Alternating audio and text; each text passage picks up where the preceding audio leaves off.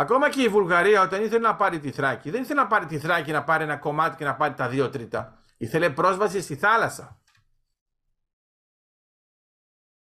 Ο πλούτος μας είναι η θάλασσα. Όσο πιστεύετε ότι ο πλούτος σας είναι η ξηρά, κάνετε λάθος. Είμαστε φτιαγμένοι για αυτόν τον τρόπο. Και γιατί είναι καλό; Γιατί είναι καλό; Γιατί η θάλασσα σου επιτρέπει τη συνεννόηση. Η θάλασσα είναι δύσκολη. Η θάλασσα είναι αυτή που θα σου δώσει τα όρια. Πάνω στην ξηρά είναι πολύ σπάνιο να πεθάνεις. Πρέπει να κάνεις σοβαρά λάθη. Πάνω στη θάλασσα είναι πολύ εύκολο να πεθάνεις. Δεν μπορείς να το παίξεις πολύ σπουδαίος. Το που το παίζεις πολύ σπουδαίος θα φάει τα μούτρα του με τη θάλασσα. Μια στραβή με τη θύελα, το καλύτερο καπετάνιος δεν εντάξει. Το που έχει σημασία είναι να δεις καπετάνιο πόσα χρόνια έχει. Αλλά ξέρεις ότι είναι ακόμα ζωντανός. Ε, να ξέρεις ότι αυτός ο καπετάνιος που είναι ζωντανός, μερικές φορές δεν βγήκε με το καράβι. Έτσι σου λέει, σήμερα άστο. Δεν πάει. Και αυτοί που θα βγουν είναι αυτοί που τους ψαρεύουμε μετά. Γιατί έκαναν το λάθος να υποτιμήσουν την αξία της θάλασσας. Η θάλασσα λοιπόν είναι εμπόδιο. Θέλω λοιπόν να σκεφτείτε τη θάλασσα, σας το έχω πει αυτό, όπως είναι τα μετέωρα. Όταν αποφασίζεις να μείνεις πάνω στα μετέωρα, πρέπει να σκεφτείς πολλά πράγματα. Ένα πράγμα που πρέπει να σκεφτείς αμέσως, εφοδιαστική αλυσίδα. Άμα πας στα μετέωρα χωρίς εφοδιαστική αλυσίδα, μπορεί να είσαι πιο κοντά στο Θεό, θα είσαι όμως οριστικά πιο κοντά στο Θεό. Γιατί θα πεθάνεις πιο κοντά στο Θεό, τίποτα άλλο. Πρέπει να έχεις πρόσβαση σε κάτι. Κάτι να ανεβοκατεβαίνει. Αυτό είναι σημαντικό. Άρα για μένα τα μετέωρα, τα, αυτό τα αγαπάω τόσο πολύ, γιατί για μένα είναι κάθε τη θάλασσα. Κάθε τη θάλασσα. Εντάξει. Αλλά θέλω να σκεφτείτε ότι η θάλασσα είναι οριζόντια μετέωρα. Είναι δύσκολα. Εμάς μας αρέσουν τα δύσκολα. Ό,τι είναι δύσκολο σε χωρικό θα σου επιτρέψει να έχεις ένα μεγαλύτερο ταξίδι σε χρονικό. Άμα μένετε σε μια ωραία παιδιάδα, είναι το πρώτο που θα γαμίσει ένας εχθρός.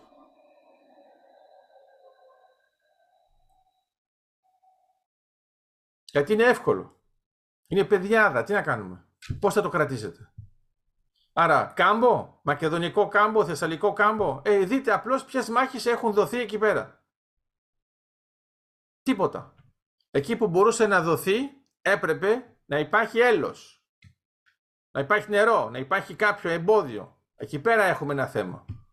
Τότε μπορεί να παιχτεί το χοντρό, χοντρό παιχνίδι, όπως το 732. Να μην ξεχνιόμαστε όσο αφορά τα σφυριά. Η ιδέα ποια είναι; Είναι ότι η δυσκολία του χώρου δίνει δυνατότητες του χρόνου. Όταν όμως είστε σε πολύ χαμηλό επίπεδο βλέπετε μόνο τη δυσκολία. Και λέτε γαμώ το πάλι εμένα δεν μου βγήκε στραβό το τέτοιο. Καμία σχέση. Γιατί έχετε δει ας πούμε ένα πανέμορφο κάστρο να είναι σε μια ωραία παιδιάδα ίσιο; Ε, εδώ ο Βαγγέλης θα μπορούσε να πει καλά ρε παιδιά, αρχιτεκτονικά πήγατε πάνω σε ένα βράχο που όλα είναι στραβά από κάτω να κάνετε ένα ίσιο πράγμα, εκεί βρήκατε. Ε ναι, εκεί βρήκαμε ρε φίλε, γιατί εδώ θα μείνουμε τρεις αιώνες. Α, εντάξει, άμα είναι τρεις αιώνες, εντάξει. Όσοι μένουν σε ίσιομα είναι για να μείνουν μερικές δεκαετίες.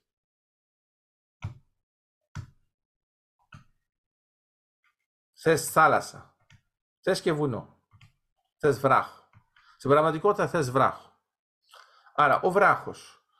Ο, ο ελληνισμός είναι βράχος. Αλλά βράχος θάλασσας. Γι' αυτό είναι κάστρο θάλασσας. Okay. Όταν ο ελληνισμός, και τα, να τα βλέπετε αυτά γιατί τα έχουν ζήσει άλλοι λαοί. Η Αρμενία είχε πρόσβαση σε τρεις θάλασσες. Είναι τώρα μια χώρα που δεν έχει ούτε μία. Αλλά εσείς δεν την λυπάστε, γιατί δεν θυμάστε την ιστορία της. Λέτε εντάξει μωρέ, εγκλωβισμένη η χώρα είναι, τίποτα άλλο. Δεν έχει καμία δυνατότητα με αυτόν τον τρόπο. Φοβάστε τη σκιά σας με τα Σκόπια που είναι μια εγκλωβισμένη χώρα. Μα στην πραγματικότητα είναι μια ψεύτικη χώρα. Γιατί η χώρα εντός εισαγωγικών η αληθινή ήταν η Ιουγκοσλαβία. Με η Ιουγκοσλαβία είχε θάλασσα. Κοιτάξτε τι γίνεται με την Κροατία. Εντάξει. Εδώ να δεις. Θάλασσα, νησιά παντού. Σαν να είναι η νότια Νορβηγία. Καμία σχέση. Ξαναλέω λοιπόν, άμα το σκεφτείτε ορθολογικά, ότι σας φοβίζει ποιος; Ποιος; Ένας δικτάτορας;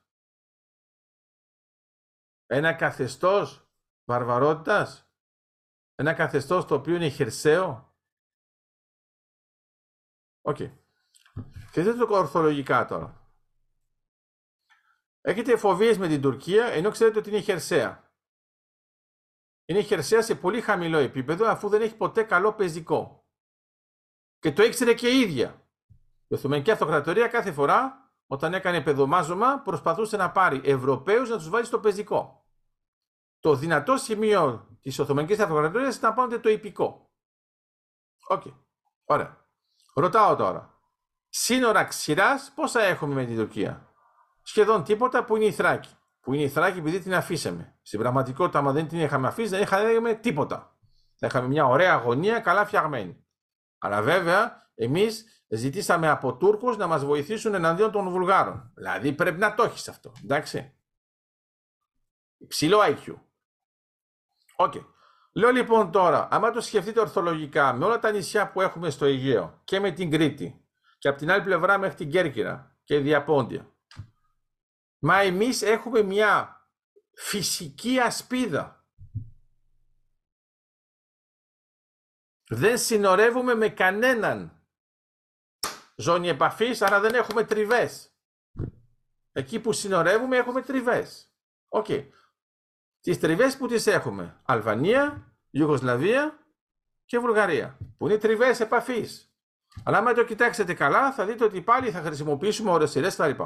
Η ιδέα ποια είναι; Είναι ότι ο ελληνισμός έχει εγκατασταθεί σε ένα χώρο που έχει μια, ας το πούμε, buffer zone, ελληνιστί, να το χαρεί και η Αθηνά, και να πεις ότι εμείς έχουμε sea zone.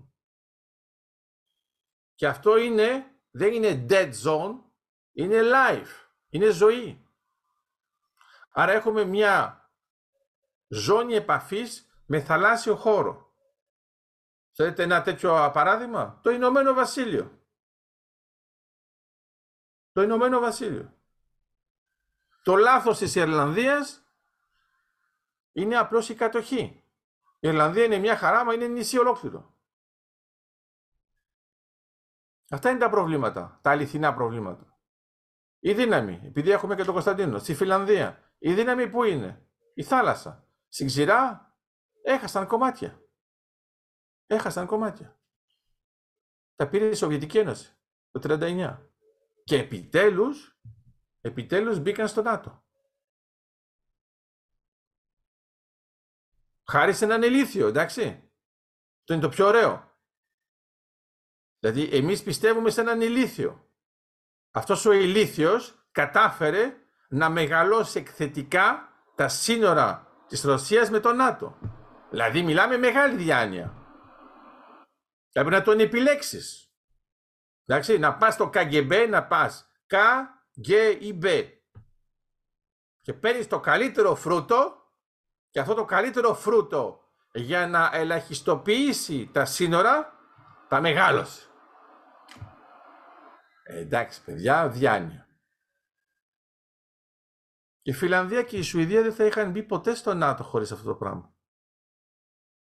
Αλλά τι προσπαθώ να σας πω. Οι λανθασμένες εκτιμήσεις πρέπει να είστε πολύ προσεκτικοί. Πολύ προσεκτικοί. Άρα, η Ελλάδα πρέπει να βασίζεται σε αυτόν τον θαλάσσιο χώρο.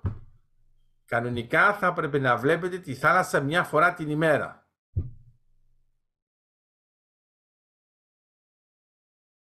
πώς να το πω τώρα να το θυμάστε. Η θάλασσα μια φορά την ημέρα κάνει τα προβλήματα πέρα. Εντάξει. Εντάξει, θα μου πει τώρα η Στέλλα, εντάξει, κατάλαβα, πρέπει να μετακινηθώ. Ναι. Δεν είναι εναντίον της Λάρισα, είμαστε, την αγαπάμε, την ξέρεις. Αλλά θέλω να πω, πλαταμόνα βλέπεις θάλασσα, φάτσα κάρτα.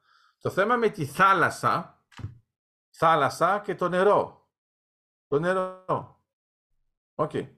Ωραία. Ρωτάω τώρα. Γιατί τα έλεγα και με μία δημοσιογράφο. Λέει, γιατί δεν έχουμε βοήθεια από την Τουρκία όλες τις φωτιές που έχουμε; Α, λέει, αφού εμείς τους βοηθήσαμε τους σεισμούς. Και λέω, εγώ φταίω. Εμείς μια χαρά το κάναμε που τους βοηθήσαμε. Το λάθος είναι να μην περιμένεις για επιστροφή. Την ώρα που εμείς κεγόμαστε σε μερικά σημεία, αυτοί συνεχίζουν να μας φέρουν άλλους. Εμείς τρελαθούμε, άρα αυτοί που ήταν στη διπλωματία των σεισμών, πάλι κατάρρευση. Διπλωματία των πυρκαγιών, πάλι κατάρρευση. Ποιος έρχεται να μας βοηθήσει, οι Ευρωπαίοι. Ποιος άλλος; Ωραία. Όταν έχουν πρόβλημα οι Ευρωπαίοι, ποιος πάει να βοηθήσει, οι Έλληνες. Τα ίδια είναι. Άρα τι κοροϊδευόμαστε; Δηλαδή είναι σοβαρή η ερώτηση, δεν είναι σοβαρή η ερώτηση, είναι πιο πολύ ρητορική τέλος πάντων για να, ήταν για να αναδείξουμε αυτό το γεγονός. Προσπαθώ λοιπόν να σας δείξω ότι άμα το δείτε με αυτόν τον τρόπο, νομίζω ότι είστε πολύ χαρούμενοι που είστε σε Χερσόνησο. Ότι είστε πολύ χαρούμενοι που έχετε νησιά. Ε, όλα αυτά που είστε χαρούμενοι να ξέρετε ότι δεν τα έχει, δεν τα έχει η Τουρκία. Γι' αυτό είμαστε ελκυστικοί. Οι γυναίκες το ξέρουν. Όταν πας και αγοράζεις ένα ωραίο φόρεμα, εντάξει. Καλά, και οι άνδρες αγοράζουν φορέματα, τέλος πάντων, μιλάω βέβαια για φουστανέλα. Ε, όταν λέμε, ναι για την... Ε, λοιπόν, άρα οι γυναίκες αγοράζουν ένα ωραίο φόρεμα. Το κλασικό τι κάνουν, μια γυναίκα χαμηλού επίπεδου, τι κάνει; Ρωτάει στην πολίτρια αν της πάει. Που είναι εντελώς μαλακία. Γιατί η πολίτρια και βέβαια θα πει, σας πάει πολύ ωραίο, ειδικά αυτό το χρώμα.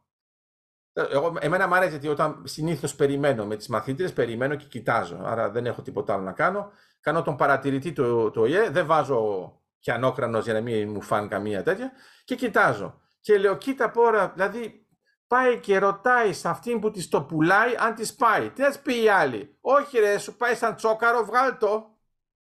Μη μας δώσεις τα λεφτά, φύγει από το μαγαζί. Δεν βλέπεις ότι πουλάμε μόνο σαβούρα. Το φαντάζεσαι, θα έχει πολύ πλάκα αυτό. Ωραία, που θα ήταν η αλήθεια βέβαια σε πολλά μαγαζιά. Να ξέρετε ότι όταν θέλετε να ξέρετε αν, αν είστε μαγαζί που έχει σαβούρα, είναι πολύ απλό. Κοιτάζετε τον ήχο της μουσικής. Όσο πιο δυνατός είναι, τόσο πιο χαμηλά είναι το επίπεδο. Εγώ δεν έχω μπει ποτέ σε κλασάτο που να έχει μουσική. Ξέρετε γιατί; Γιατί η μουσική είναι κυρίαρχη και αποσπά την προσοχή. Όταν θες κάτι κλασάτο δεν θα σου βάλουν μουσική. Όταν θες να αγοράσεις μια σαβούρα θα σου βάλουν μουσική γιατί το αγόρασες με τη μουσική. Μετά θα θυμάσαι ότι το αγόρασες με Dire Straits. Θα είναι πολύ σημαντικό. Θα είναι το μόνο που θα έχει πληροφορία ότι έκουσες κιθάρα. Το λέω για τον Νίκο, για τον Χαρή. Και βέβαια και ο Βαγγέλης. Λοιπόν, η ιδέα ποια είναι; Ο θόρυβος, ο θόρυβος είναι ενδεικτικός. Τι πρέπει να δείτε; Πρέπει να δείτε ότι όταν θα βγείτε με το φόρεμα σας κοιτάζουν. Δεν σας κοιτάζει κανένας πήγαινε να ξαναδώ στο πίσω. Ε, ναι. Το φαντάζεστε να επιστρέψει το φόρεμα να λες δεν με κοίταξε κανένας, σας το δίνω πίσω. Δεν έχει καμία επιτυχία. Ε, ναι. Το πιο γαμάτο που μπορεί να σου συμβεί είναι να σου έρθει μια γυναίκα και να σου πει πού τα αγόρασες αυτό; Και βέβαια το πιο γαμάτο είναι να απαντάς στην TV στη Νέα Υόρκη. Γιατί οι άλλοι που να, δηλαδή στη Λάρισα που να το δει το ανάλογο, εντάξει. Και άμα επιμένει ο άλλος λέει Μελβούρνη. Εντάξει. Άλλος. Άρα, ακμή.